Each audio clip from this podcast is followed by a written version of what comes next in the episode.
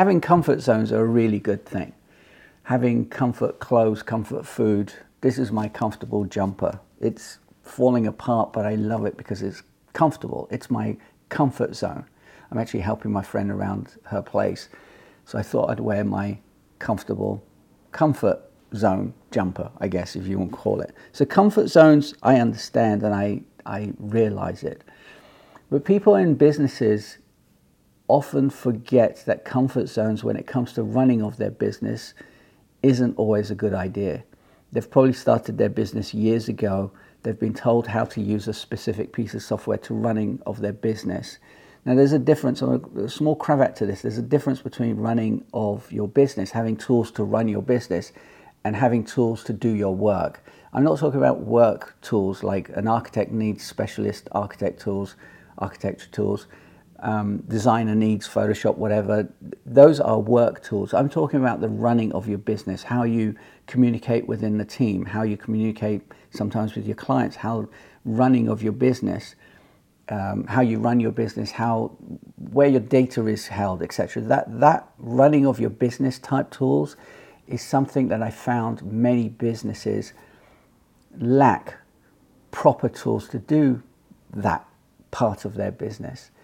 And usually it comes down to comfort zones, and they have to get out. You have to get out of that comfort zones, comfort zone, because more often than not, what I found is that they are in business for many years, or even a few years, and they've been told by their friends or so on to use this specific tool. Now, their friend or their consultant or whatever have no idea how their business is run and what tools they actually need.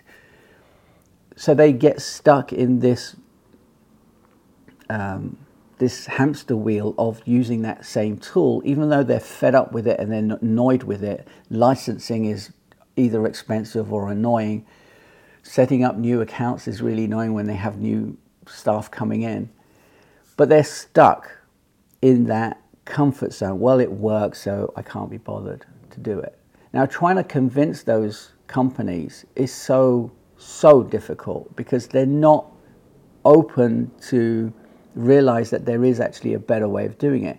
And the reason is because they, they don't really want to deal with it. They want to do their work, they want to use their work tools. They're not interested in they are interested and they want to do it, but they just don't want to, what they see as waste their time to find out that there is another way to run their business, to put their files, to share their emails, to communicate with their clients, and so on.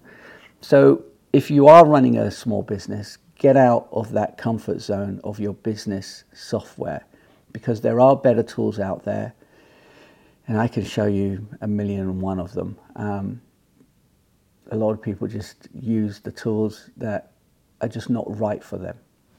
For instance, I'm using a tool that's five years old.